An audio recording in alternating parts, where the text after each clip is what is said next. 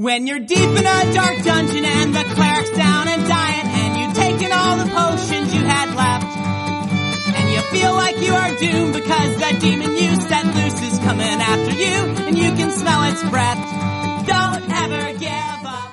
Welcome to Role Playing Exchange. I'm your host, Adam Thornsberg, and joining me are co-hosts. Noah Carden. And Chris Hammond. And joining us today is uh, Hebanon's uh, Games uh, Caleb Stokes, and he is here to talk with us about his upcoming Kickstarter, Red Markets. Caleb, uh, thanks for joining us this evening. Uh, thanks for having me on. I appreciate it. Our pleasure. We've been following the uh, development of this game for quite a while through RPPR's uh, forums, and also it's it's exciting to see that the day is uh, finally come. Uh, yes, we're gonna be trying to launch on May 23rd. Knock on all the woods.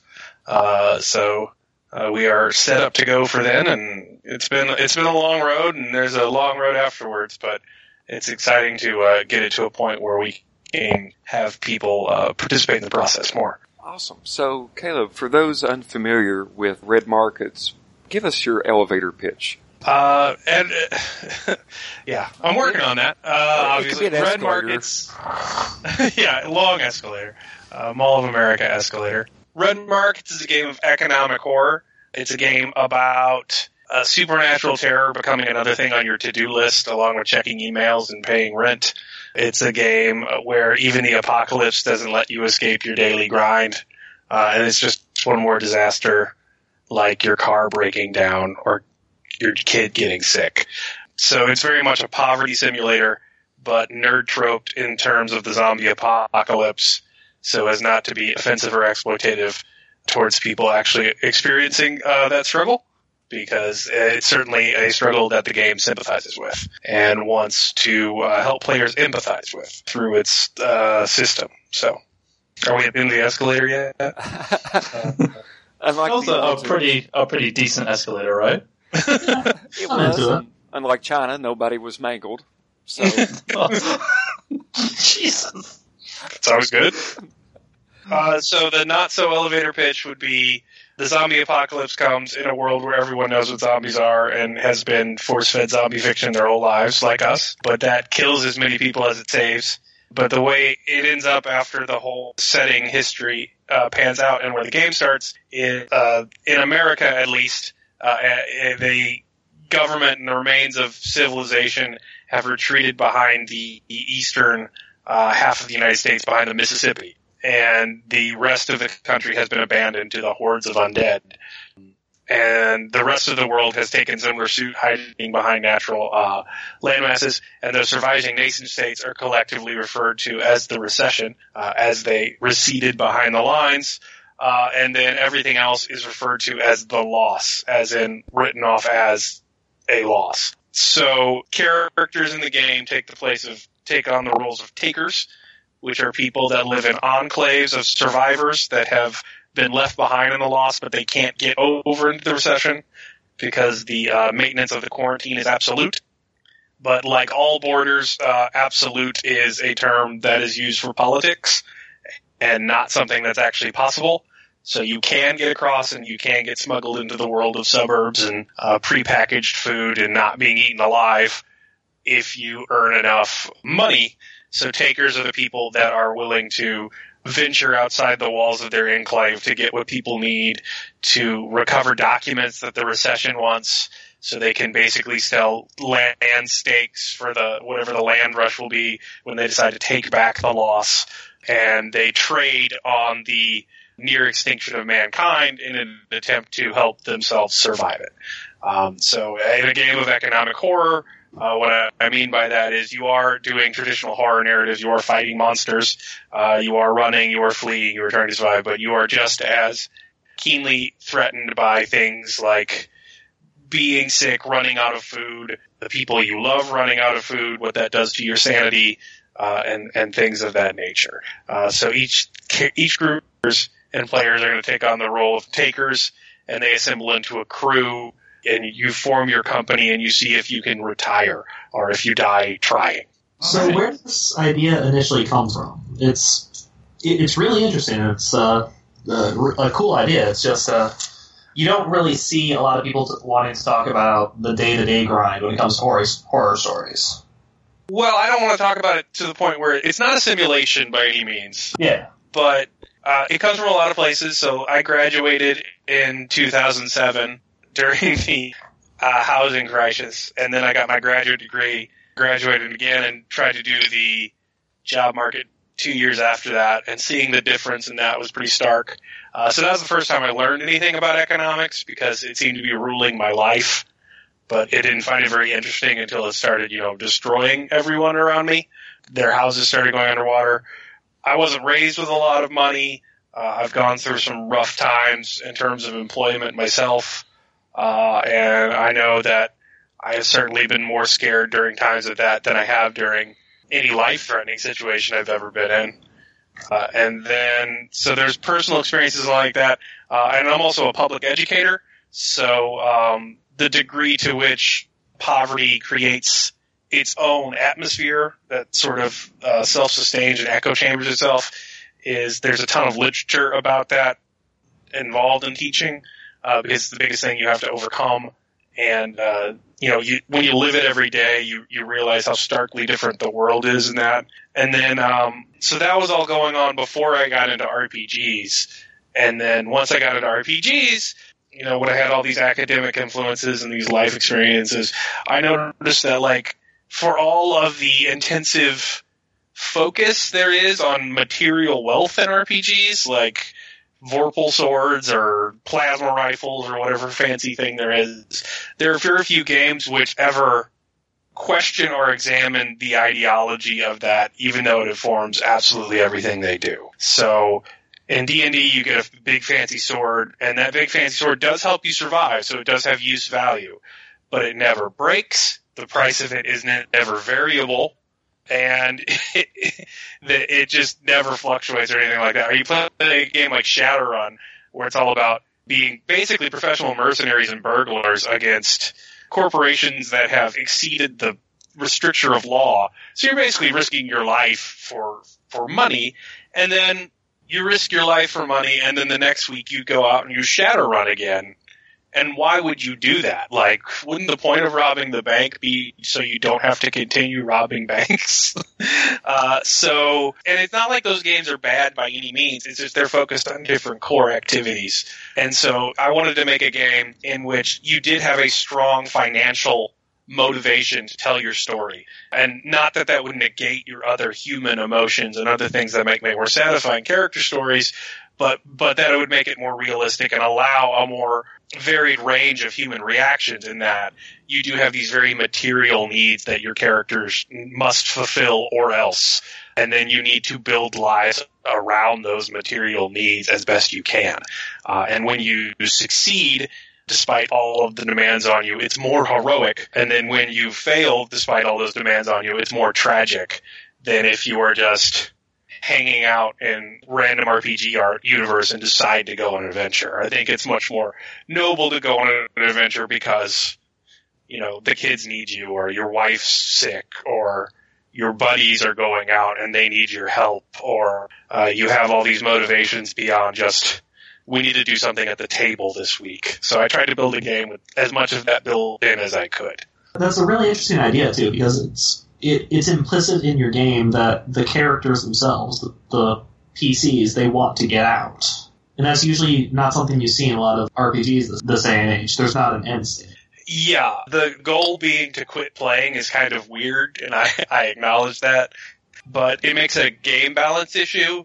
Uh, but I still I think it makes it for a better story, at, at least in case with the horror story I'm trying to tell.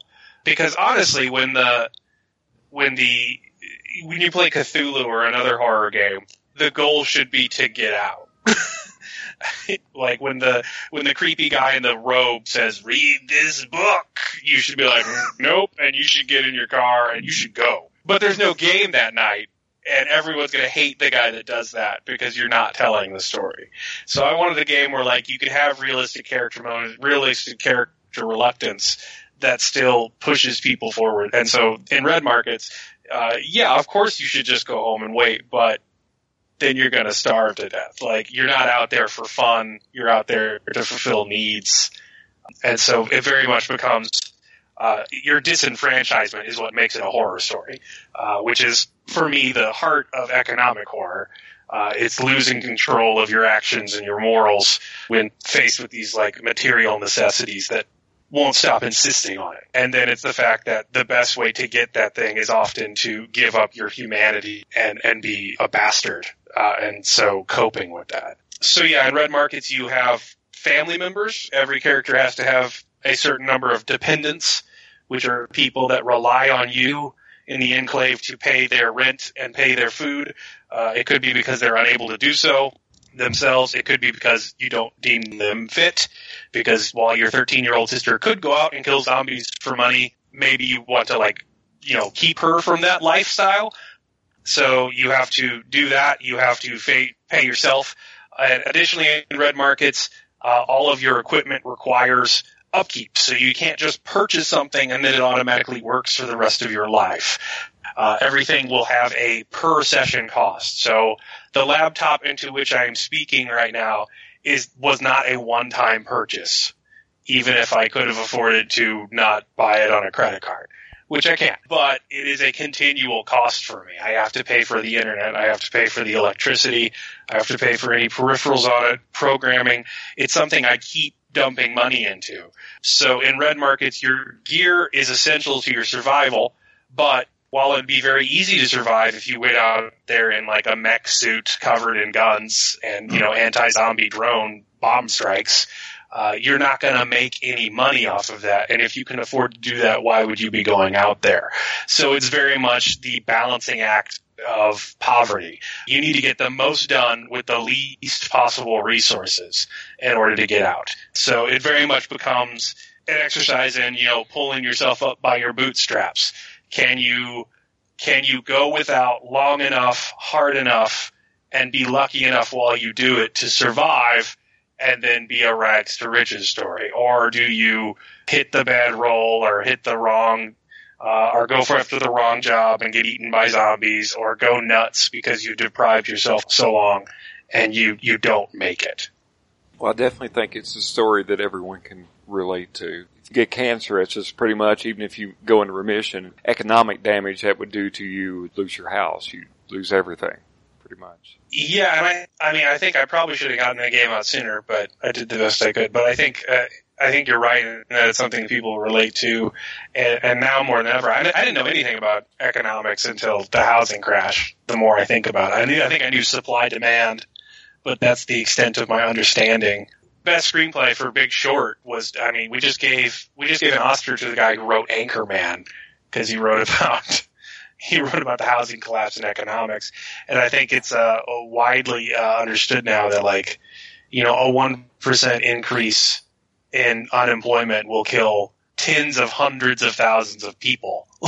like just in a year it, through suicides and heart attacks and health stuff, you know, it will just, and that's in the U.S. Yeah. A, a 1% dip in employment will do that. So yeah, I think all people are keenly aware of the stuff nowadays. So I think now uh, is a time for a game like that where you can have a little escapism uh, in it while still kind of dealing with the issues. So, so you've already previously mentioned the influence of economics on red markets, which is at the core of the game. Now, how about uh, some of your other influences? I mean, first off, uh, why was zombies the uh, your best guess vehicle to accomplish this uh, setting? I've always liked zombie films and whatnot. I think best is interesting because I'm, pro- I'm I'm actually fairly certain it wasn't the best in terms of marketing, because I, I do agree that the zombie narrative has been sorely abused in recent years. Like when you get people that are like commenting on your on your website about like uh, Red Mark and say, "Oh, I love this game. It's like this movie Zombies versus Strippers I saw." I'm like, "No, no, it's not. No, please don't. Please don't say that." and then uh, you get other comments it's like zombie game snore and like oh no all right that's bad in the other direction but i get that and that's kind of why i wanted it uh, i wanted since i wanted to push really hard in the economics and the focus on like what a cycle of poverty does to people and their families uh, not to mention when that cycle of poverty is compounded by violence and terror and uh, things like that. I really wanted to not stretch too far in terms of like what people are going to have to believe uh, in terms of the setting. I didn't want to go so far beyond uh, and create a new cosmology. And the zombie is the myth of the 20th century. Uh, it's our it's our most robust myth structure, in my opinion. So the fact that zombies were kind of played out was actually, as I thought about why I picked them and why I figured like this has to be a zombie game, I realized that's why I picked them because their work. Yeah, they're gonna eviscerate you. They're gonna tear you limb from limb, but it's just zombies. Like, yes, it's terrifying. Yes, it's constant. Yes, it's wrong. Yes, it violates all the principles of biology and physics and everything we've come to know of science. But you know what? If you live with them every day and it's your job to go out to kill them, it's still just your job. Yeah. Like, and while I would be very terrified on a crab boat at every moment, there's a bunch of guys who go out there every day. or I would be very terrified on top of a high voltage power line. There's a bunch of dudes who are like one wrong step away from being turned into plasma every day. And it's not that they're not afraid or not aware of it. It's that they don't have a choice and being afraid of it isn't going to get the job done. So I wanted zombies that were like weather. I wanted zombies that were like uh, an assembly line. Uh, I wanted them to be deadly. I wanted it to be terrifying when things went wrong, but I still wanted some sort of enemy that you could kind of attempt to plan around and attempt to manage because terror can be part of the job. You know, going to hell and going to work can be one and the same. And, and that's what I want to draw red markets to be about.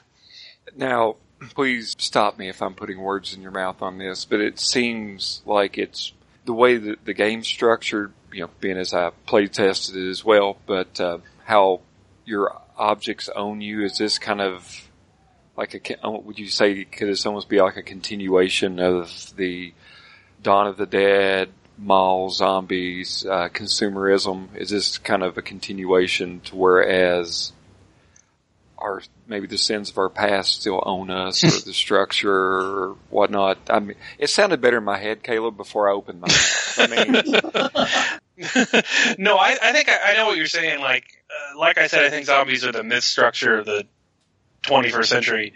Uh, it's, it's, you know, it's our bildungsroman. It's the the one sort of original narrative that our, our cultures come up with that's not recycled from like endless archetypes before it. And I think it's really much, it's really about when you have a zombie narrative, you're talking about fear, like you're talking with all monsters. It's some discussion involving human frailty and human fear. But I think the zombie specifically sells at representing the gestalt, uh, the Hobbesian Leviathan, if you want to get all academic about it. The, the fear of everybody, uh, not individual things, not parts of yourself, the fear of everyone else, the the mass. And so yeah, you've got Romero and uh, you know Dawn of the Dead and things like that, and fears of consumerism and fears of uh, uh, everything else like that, and sort of it dehumanizing you. And I think I'm definitely tapping into that as well.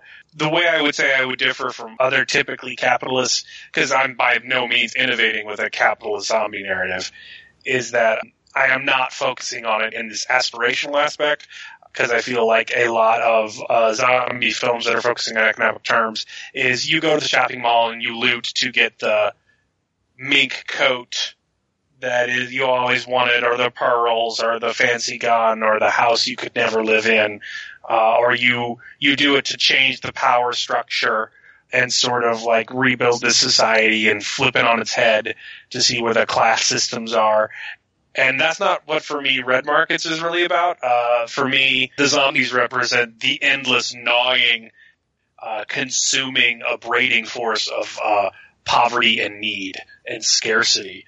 Uh, and the irony is that they the scarcity is never ending and it is not scarce at all. It's always there. You always need more of something else. So I really wanted to approach it from a more uh, lower class level. But yeah, but that's why it needs to be zombies because zombies are how you talk about totalities. Like if it was a game about sex, I'd throw a vampire in there If it was a game about, you know, savagery, it'd be werewolves. But when you want to talk about everybody or like the social class, I think uh, zombies sort of excel at that. I've noticed in a lot of your description of like the recession and the loss in the book, kind of an aspect of dialectical dialectical materialism. Uh, no rebuttal here. Uh, so yeah, I, I have a lot of training in Marxism and um, things of that nature. So yeah, there there is definitely materialism uh, and, and specifically physicalism in that like your essence is derived from your uh, material. It's you know where you were born, when, what was available there, what forces were there. Yeah, that's definitely in there. Uh, the reason I put that in there is because I love the game design that's going on today, but I felt like if I was going to do something different that was worth all the amount of time it takes to make a game, I should do something different. And what the theme I've noticed in all these great games coming out, like Fate or say Apocalypse World, that are just running the world, is that the force of your personality subsumes everything else. Like you're by sheer individual will, you burn past every conceivable obstacle in your way with your aspect or your your class power or stuff like that. And I wanted to make a game where you could be a diverse and unique human being and you can write that in there and you can have skills and you can be powerful and that cannot be enough. I wanted to write a game where you aren't, you know, a special little snowflake capable of burning past all of life's problems through sheer grit where you sometimes you don't have enough bullets or you need a better piece of equipment to do this, uh, where it's very much logistical. So uh, yeah, it's got a materialist philosophy in there. And then the other reason I wanted to do it is, well, I don't want to write a pro Marxism game by any means. Uh, when I think of capitalist horror, I think about um, uh, I think about you know cutthroat capitalism with its knife on your throat. You know, it, you know the pointy end of the economy, and it's not an anti-capitalist book, and that's the terror. It's a omni-capitalist book. It's a no matter how bad things get, we'll still have this system. No matter how far we go in the future, we're still going to do this, and we're still going to do it the same way. Uh, yeah, I, am not advocating for uh, you know a return to the Soviet bloc. Uh, those guys were bastards, but uh, at the same time, like I think if you get down into the full blown like theory of Marx, uh, it, it, lets you look at capitalism in an interesting way, specifically a way that's not, you know, worshiping the free market as this universal good. No, you've been silent for quite a bit, man. got, got, anything to add? Do you have any thoughts on Marx? Sorry. Soviet zombies. Um, you also roll dice and shoot zombies. Yes. It's bloody, and there could be boobs in it if you wanted to do that or other things. And Tell me about the, the, the, Soviet and, and drag racing. There's drag racing mechanics.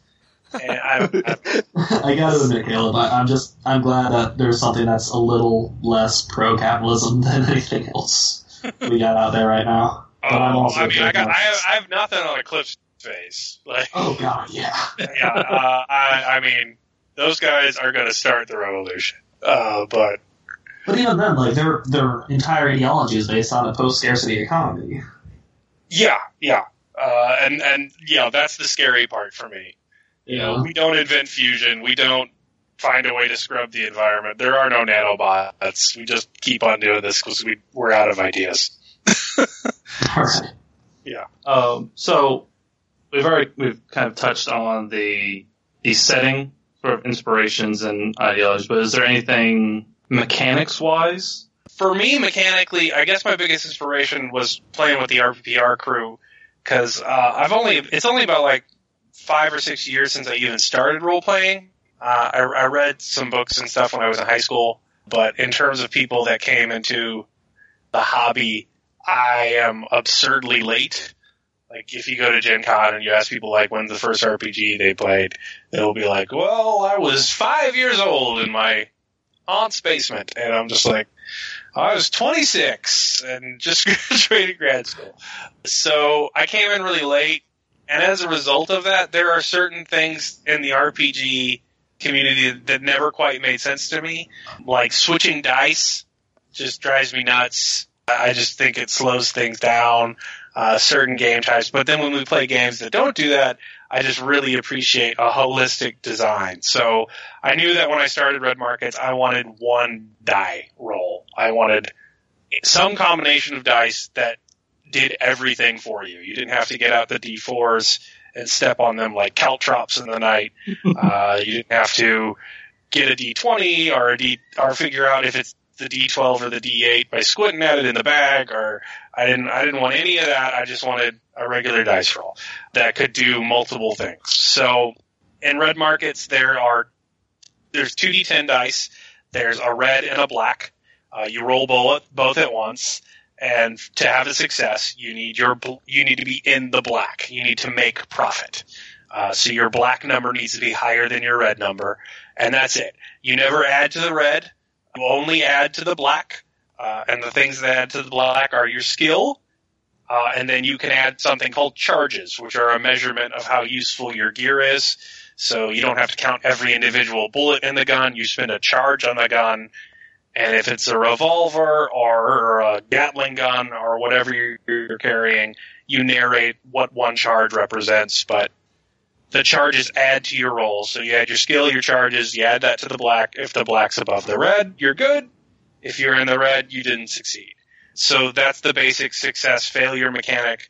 But with that two number generating system, and the numbers also have various color codes, you can also generate a ton of other information. Um, so you can make supply demand curves where the black is demand and the red is supply. You can do hit location and damage.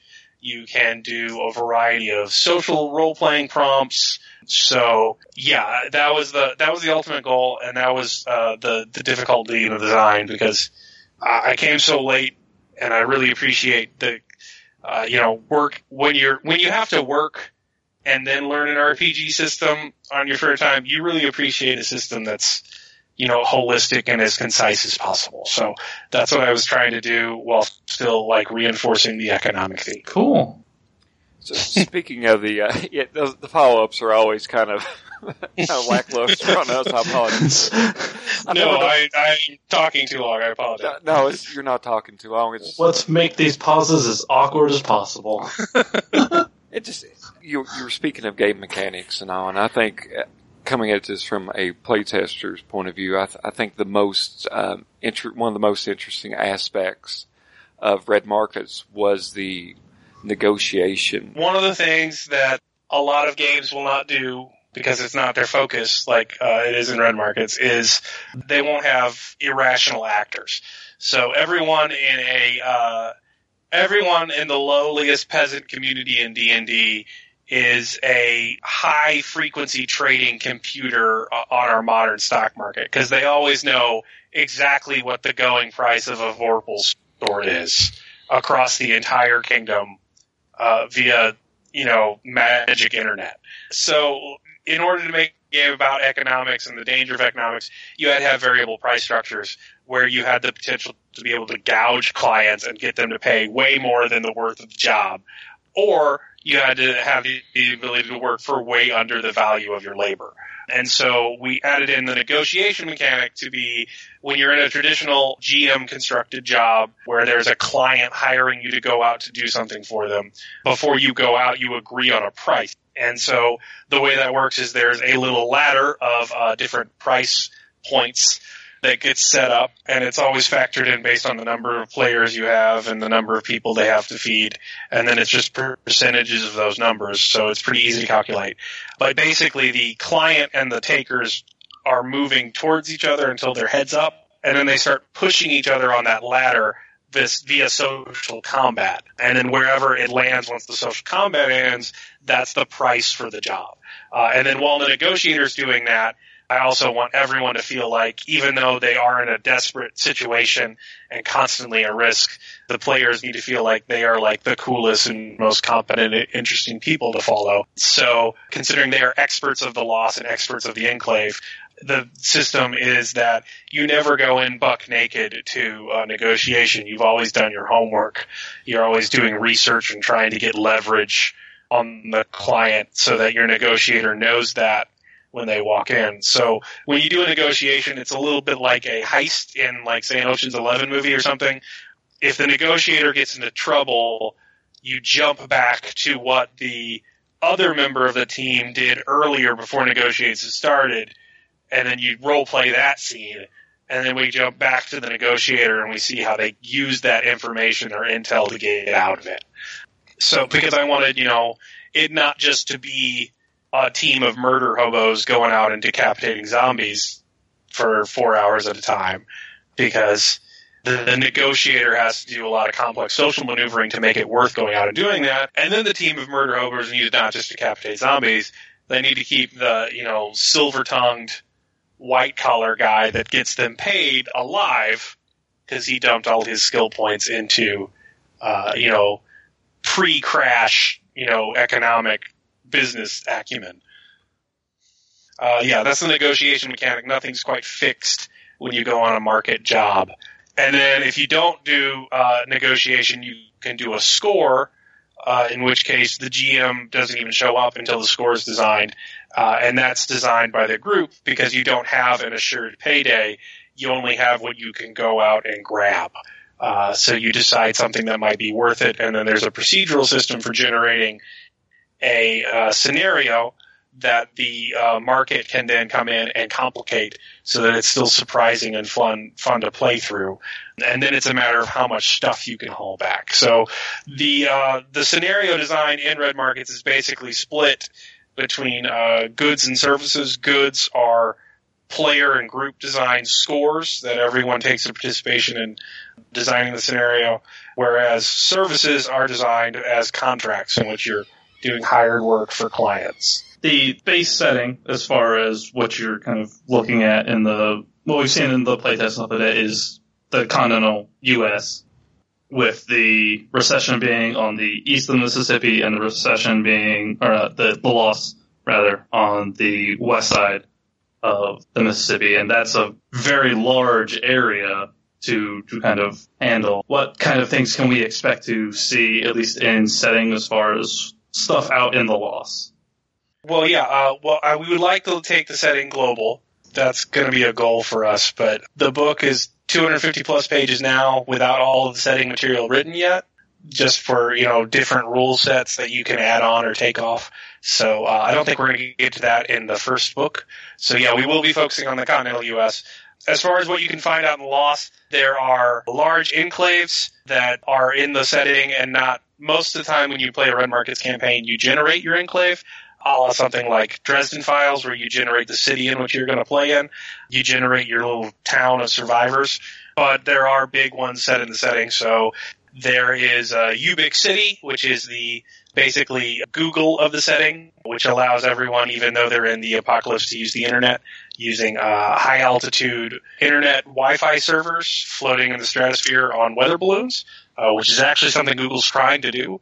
So I'm just extrapolating that. And they are the uh, original takers, so they kind of run the whole show uh, and and broker between the different groups around the loss.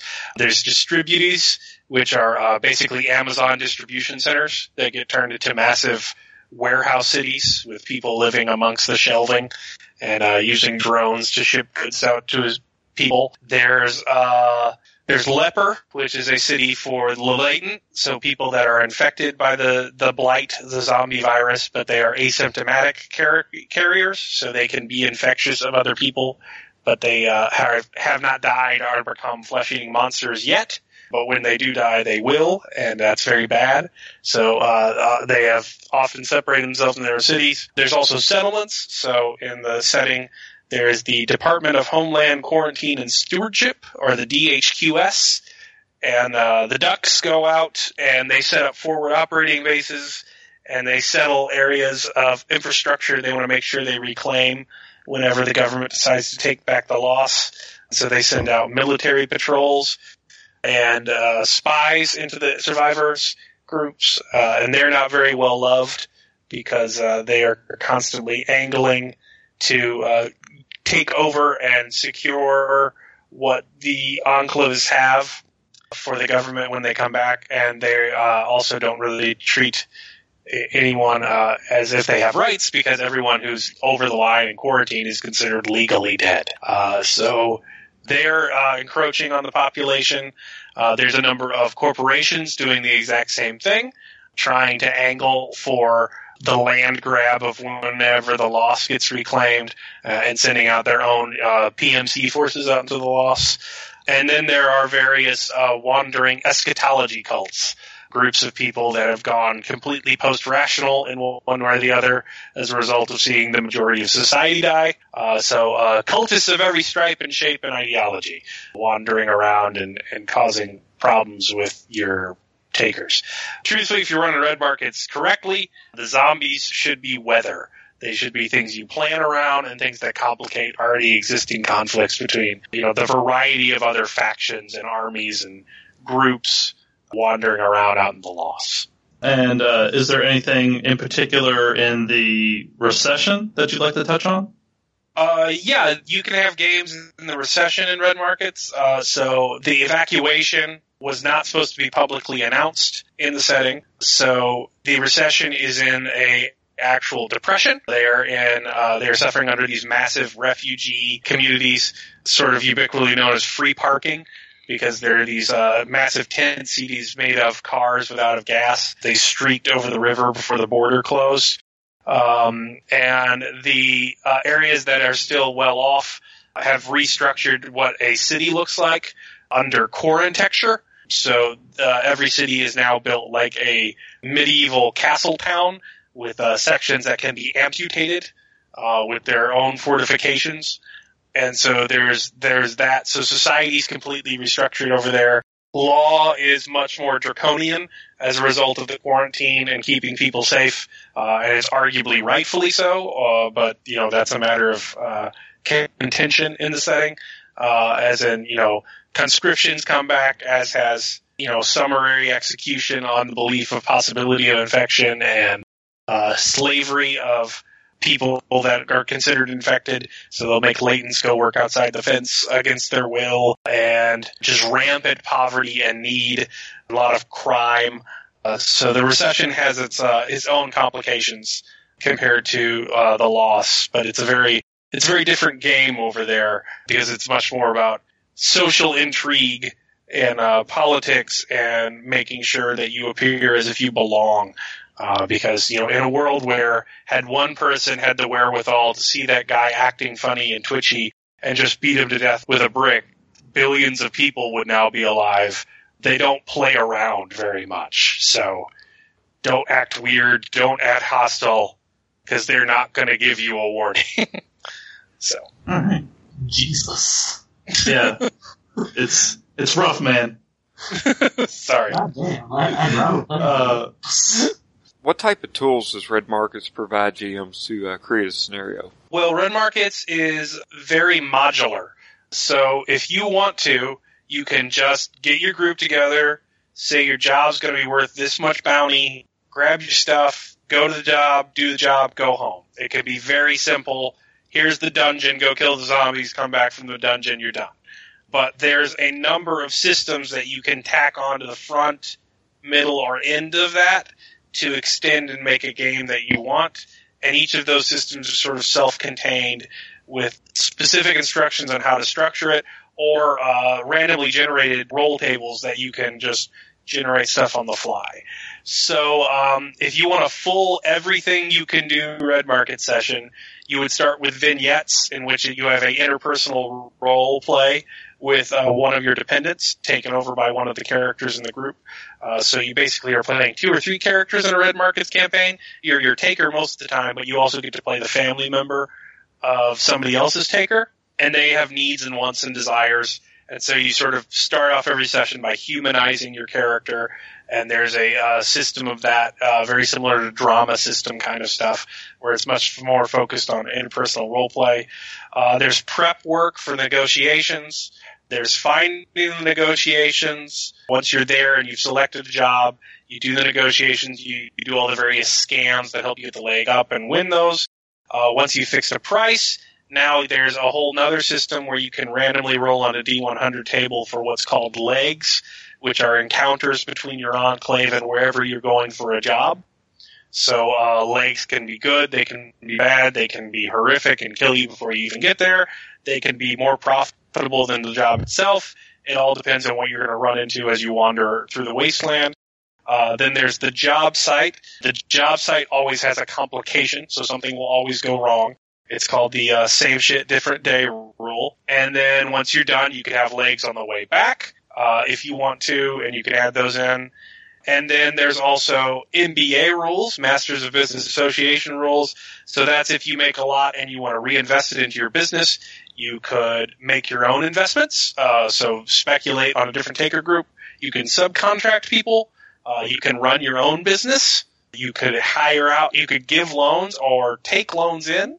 So the MBA rules are for every other form of economic production you might be able to think of to survive beyond, you know, simple goods and services of the core game. And then if you're not a fan of contracts in your uh, market making up all the jobs, you can do a score, which are self-designed scores, which are procedurally generated amongst the table, and everyone has a chance to include something into it, and then the market is then in charge of making uh, a complication and making it unpredictable in play. And then finally, if you all go in well and you get to retire, uh, you have the option to do what's called uh, Mr. Joel's, or just one last score, which is again is a player generated job that the market has uh, rules and procedures for making extra difficult, as in it's the job that will set you up for life. You just won't get out of the loss. When you get out of the loss in the recession, if you successfully pull off Mr. Joel's, you will just be rich beyond your dreams and you'll never have to work again. You will escape the system. But as a result of that, everyone would have done it already if it weren't insanely hard. So it's basically the the final meat grinder scenario that if you can get through, uh, your character gets to go on towards a happy ending. Uh, and if not, they die. And if, and if not, it's the uh, latter part of get rich and die try or die trying. So all of those systems can be tacked on or pulled off depending on the length of the session you want and what kind of session you want. Uh, so if you're very much about the action and the shootiness, and you're not so much about the the role play, you can skip negotiation, you can skip vignettes on your one shot, you can uh, make sure you only have certain numbers of legs and and things like that. Or if you're very much about the social role play and you want to get into the you know the psychological mindset of the players, you can focus on vignettes and negotiations. You can focus on the humanity rules, which are a sanity mechanic. So basically, for new GMs, what Red Markets is going to do is that it's going to let you design only the pieces that you're comfortable with, and you don't have to add anything else into the game unless you feel ready for it or desirous of it. Because uh, the the basic scenario structure is very linear and modular, but the way you can rearrange those different subsystems and the variety of stuff you can do within it uh, keeps it from being boring. Hopefully. I don't know. I certainly am bored, not bored with it. It, it definitely sounds very intriguing having that, that sort of modular gameplay style where you can form it to both what the what you as the the, the GM, the market is comfortable with running and to what your group enjoys playing. Yeah, and um, with the latest playtest, we've also realized that um, a lot of the rules that playtest people will come back and say were broken, like, oh, this is terrible, it's awful. Other playtest groups would come back and like, this is the best thing ever, I love it. And we realized it was just, uh, some of the feedback was just not something we needed to revise. It was just a taste for difficulty. Uh, so we've added in uh, what's going to be boom and bust rules. So the game will be written naturally in boom rules, but a we'll have sidebars in there. So in a boom mode, you get a lot of bounty. It's very uh, action packed. Your characters they're very uh, hardy and tough, and they can plow through a lot of stuff. And it makes the game a bit easier and a bit more bombastic and exploding and action packed. Whereas in a bust mode, it is more about the grind. Uh, your characters are very fragile. You're probably going to go through more than one. You know, it is much more difficult to get profit and much more difficult to survive doing it. So in addition to the modular modes, we're, we're adding in stuff so you can sort of scale your difficulty, and you don't have to go all boom, all bust. You can sort of pick and choose which parts of the game you want to be more challenging or not challenging. And uh, land where your group wants to be on the spectrum. So, an all bust mode of, of Red Markets, which is what we're playtesting now, is pretty damn brutal. Uh, I designed a game and I'm playing it now, and at times I've yelled bullshit and thrown the dice. Uh, so it, yeah, it is rough. Uh, but if you want like Dark Souls level difficulty, the game can do that, and then it can also scale down from there. Nice. Coming just from a playtester, I thought that uh, like the vignettes definitely added a element of flavor that a GM could work into the story or would actually organically work in the story. You know, almost in a way it seemed like it was a, a good opportunity to, to fuck your buddy, so to speak, with uh, requests like, I don't know, Chris had played Noah's uh, girlfriend and requested a ring. First crack out of the box, so Yeah. nice. and a, a ring happened to turn up on a setup of uh, God, what's it called? That thinks that uh, they're the caretakers of the dead. I'm trying to think of the meek. Yeah, on the Oh yeah. on, on the fingers of the meek. And my only regret is I didn't make Noah's character cut those rings off said fingers. Yeah, we've codified vignettes a little bit more to help, because some people were a little confused on how to do that. Uh, so now there's basically three options for a vignette scene, uh, which are pretty broad and you can do pretty much anything you want with them. But for a vignette scene, you can cope, in which case you play your taker, one of your friends at the group plays one of your dependents or family members, and then the, uh, the GM, the market plays PTSD basically. So you have a scene uh, with your uh, dependent in which there is no real interpersonal conflict. You're just hanging out, uh, but that's not very dramatic. Uh, so the GM will play an inner monologue of like whatever horrific nonsense you saw in the last session, trying to break in and ruin your family life. then there will be Bear, which will be uh, your dependent needs something from you to get by, and it's your responsibility to provide that. Uh, and so that would be very much like your, you need to commit to me. We're in the zombie apocalypse. Go get me a ring thing. Uh, that would be very much a bear responsibility scene. Uh, and then finally, there's an engaged scene, in which case you're describing a neighborhood or a different place in your community. So in the playtest we've had, we have a, there's a guy who, who, uh, who powers video game systems using an exercise bike and has an arcade. So all of our characters, like once per session, end up having a conversation over a game of Contra, while like some poor bastard pedals away to keep the generator running. But like that's like a neighborhood. Like the arcade has a name, the guy has a name. There's regulars. Like so, our enclave. Uh, when you engage, you're basically you're not giving your characters an additional responsibility or, or dealing with past trauma, but you are sort of expanding the narrative of that place in which they live. Uh, and then, I mean, usually after you engage in a campaign, uh, the businesses you're engaging with end up, you know, coming up as a job later on or as a client offering a contract or something. Well, I'm kind of curious about um, the system as it is. Like, I've noticed, Caleb, that it's very, very easy to die in this game, but it's kind of hard to go insane.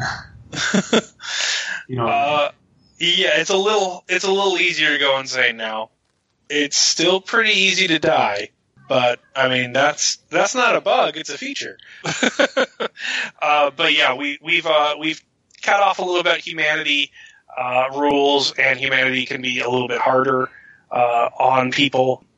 So we've yeah we've cut one box off of it on every tome, so you basically only have 15 units of it, and with the with the busts mode rules, there's no real upper limit in how much a check can be. So, for instance, if it's a check against one humanity damage versus zero, that can be negated with the right skill. Same thing for two, but once it goes to three, then you're going to take one humanity damage even if you succeed, and then it can go four, and then you're going to take two even if you succeed, and you could take four all the way up to there.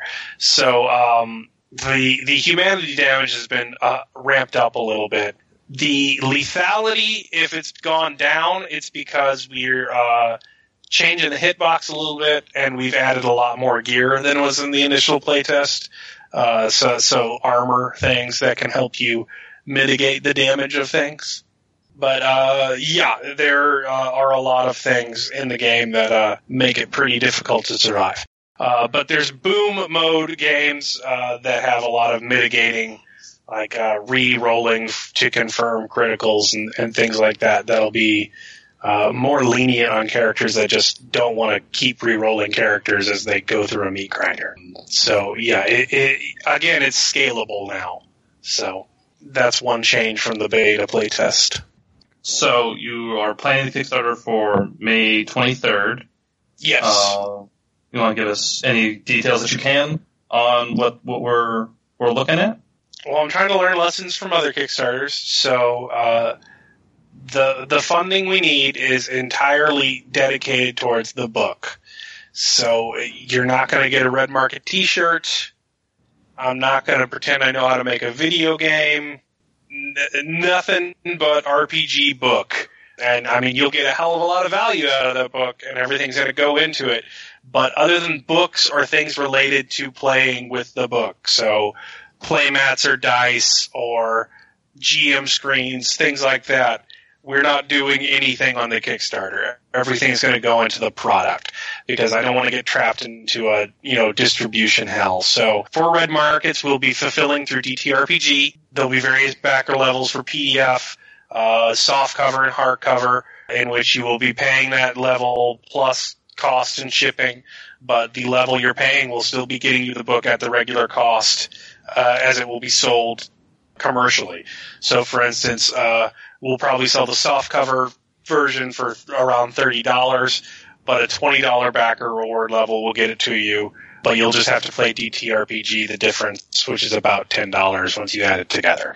Uh, but in addition to the backer reward levels getting getting the book at the same cost it'll be when it's sailed, you will get dice. You can get preview APs of a full campaign that won't be posted online if you're a big RPPR fan.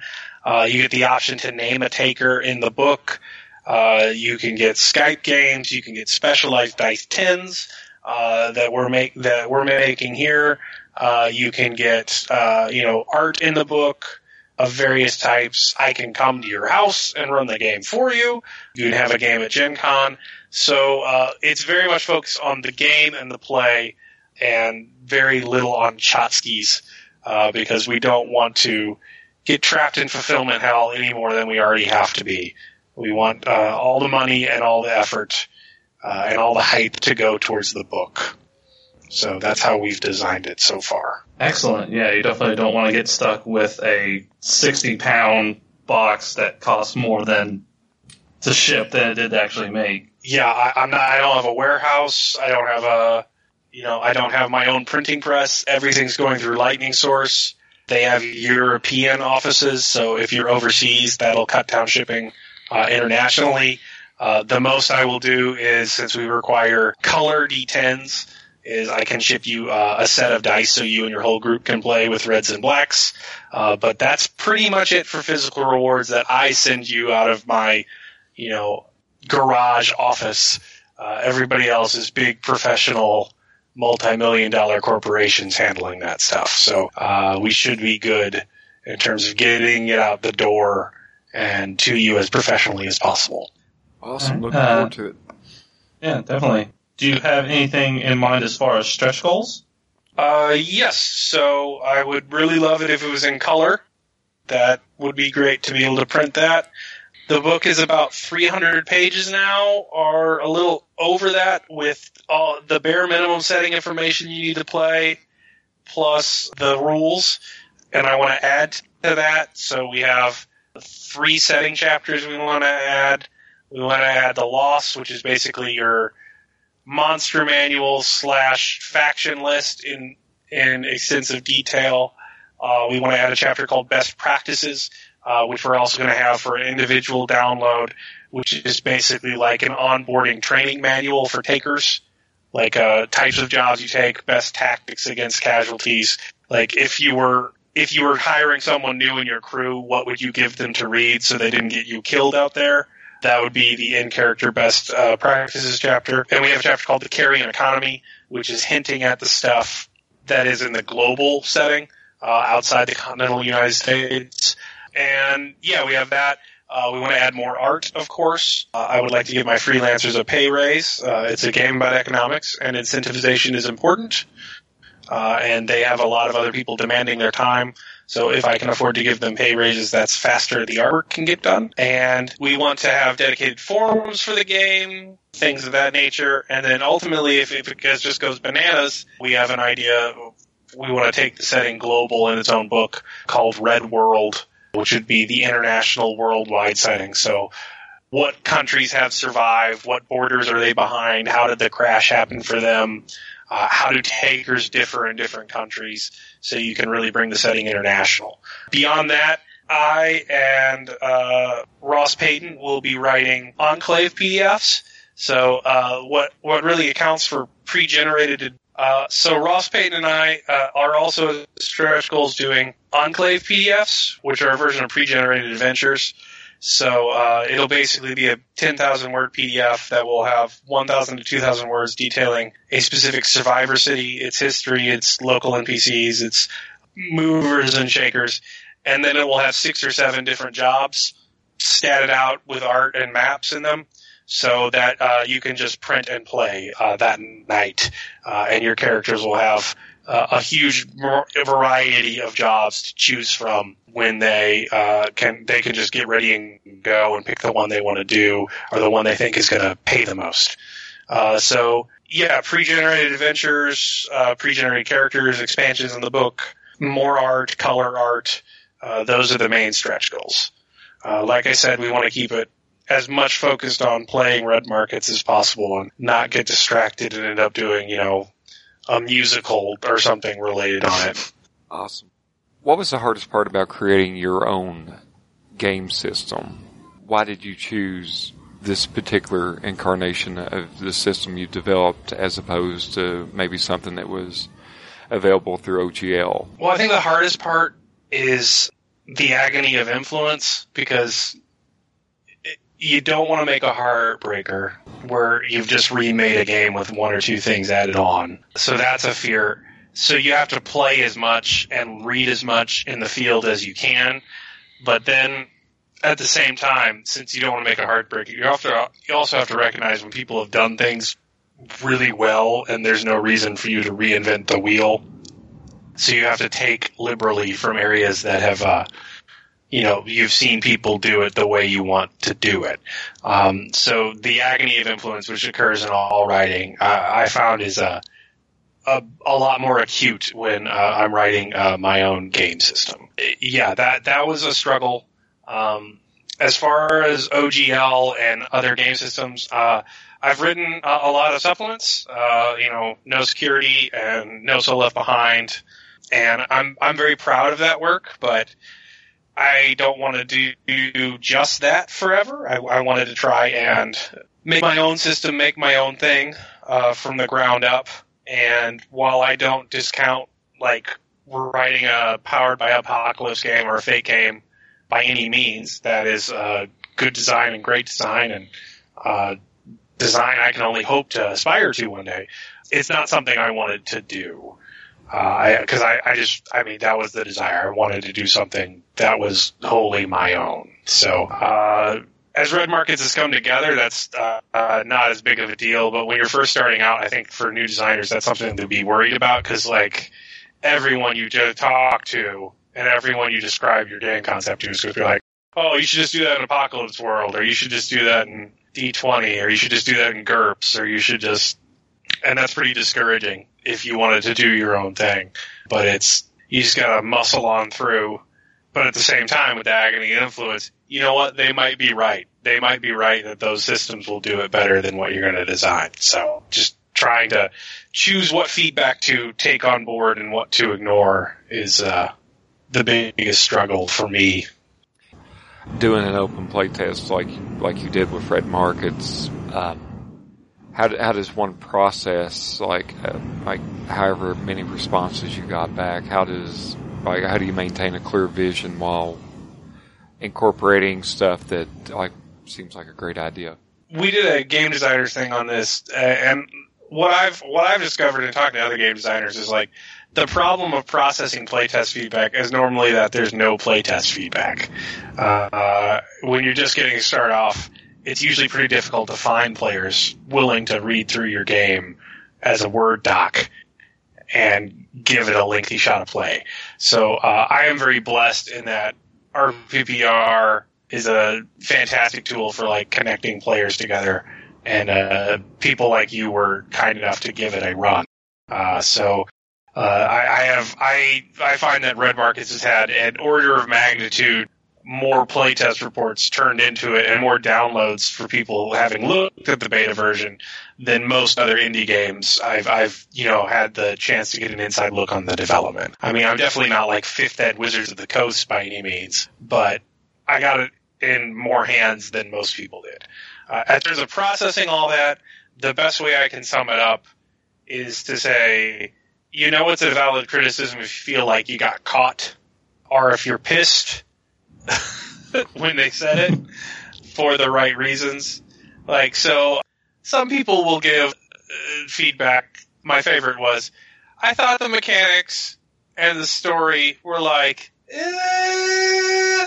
and I'm gonna be clear, that's a direct quote. Like, What? that was an onomatopoeia in eh, like that was a direct quote of uh and so I got a little pissed off at that feedback, but my face is the important part because it was like the disgusted really face when I heard that because it was so unhelpful.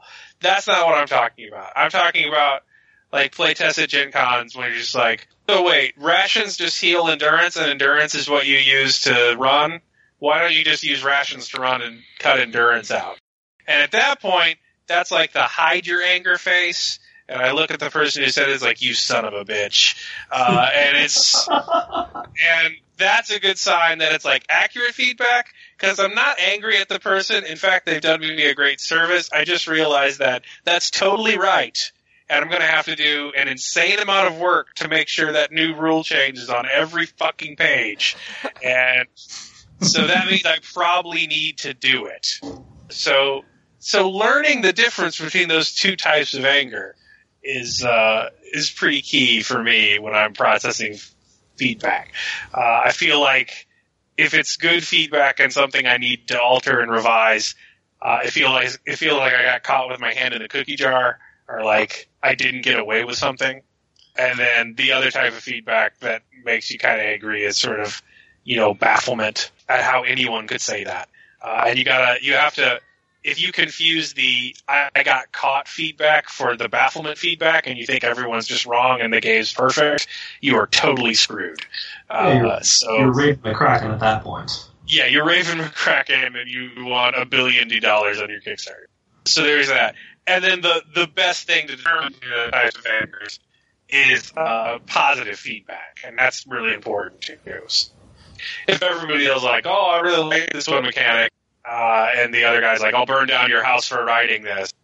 If there's 50 people saying, I really like it, and the one guy's just freaking out, maybe he's not insightful. Maybe he's just a jerk.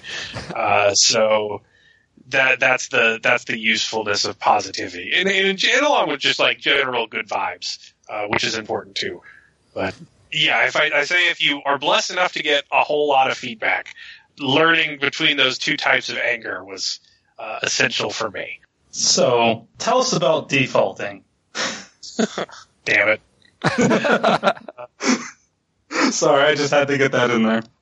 Uh, you can default now; it's in there. Um, so you have your potentials, just cap your skills. If you really Right. want to try something you have no skill in it, you can default to your potential, which means you drop it down to one d10. You roll that. If it's under or beneath your potential, uh, if it's even or beneath your potential, you make it. So if you have a potential of one and you roll a one on the one d10, you made it. If you rolled a two, three, four, five, six, seven, eight, you fail. So there is a defaulting ability. Now, now I am not alone in this. Other aware. not need for defaulting. So this is again uh, one example of something that like other people thought was a bug, and some people think it's a feature. So we're just going to say, uh, like like when I was trying to deliberate between fast and slow zombies, we're just going to say fuck it, do both. Uh, so in a boom mode, you can default if you want. In a bust game, there is no defaulting because if you knew how to do that, you'd have a skill point in it. Um, one go. makes it one makes it harder than the other. So And defaulting, just to clarify, is just basically pulling something out of your ass, more or less.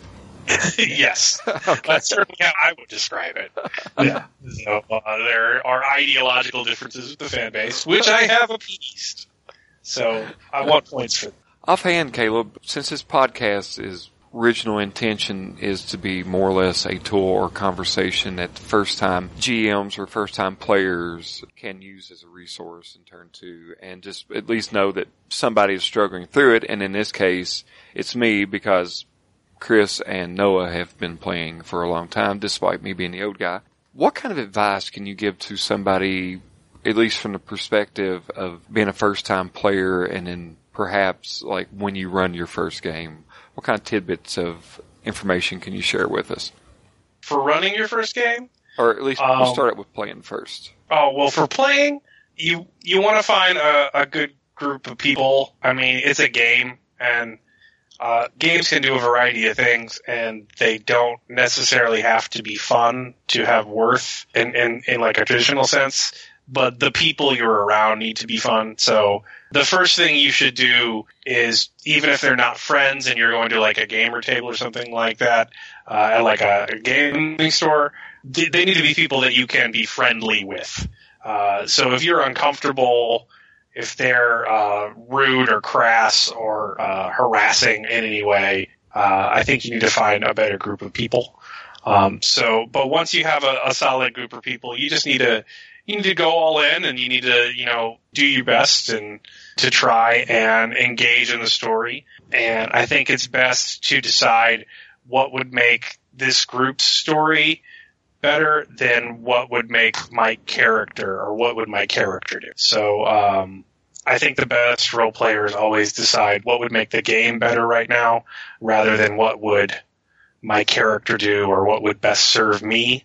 And that always makes for a, a stronger game. So always be looking for places where your character can do something interesting for the group that uh, might not necessarily be self-serving, or where they can step back because another character needs their spotlight time.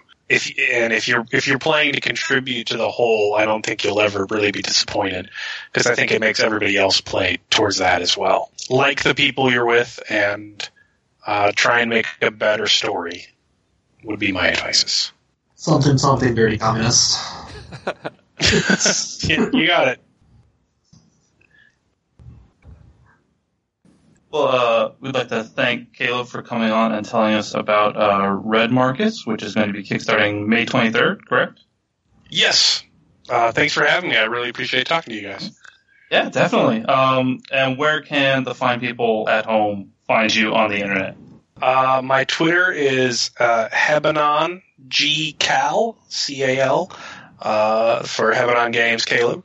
Uh, so you can find me tweeting on there. We talk about the publishing house at uh, at blogspot.com. Uh, and then, and I'm a frequent contributor to uh, Slang Design backslash RPPR uh, and the RPPR sites. So, and then we will be updating absolutely everything uh, and shouting on every social media platform made available to me uh, once the Kickstarter comes up on the 23rd. So, lots of places to hear me nag you for backing money, if that is something you so desire. Excellent. All right, well, uh, once again, we'd like to thank you very much for coming on, and you're more than welcome to come back at any time. Oh, that'd be great. Cool. With that being said, I'd like to thank Ghost Mice for allowing us to use her song Critical Hit as our introduction and outro of the show. Thanks, guys. I'm Adam Thornsberg. Noah Carden. And Chris Hammond. And special guest, Caleb Stokes. thank you. We'll see you next time. Not all fights are won by skill, some are won by luck. Don't ever give in. You've gotta keep on trying till you lose or you win. Cross your fingers, roll the die. Wait with hope for the big 2-0. Cross your fingers, roll the die. Let it go, let it go, let it go. Let it roll, let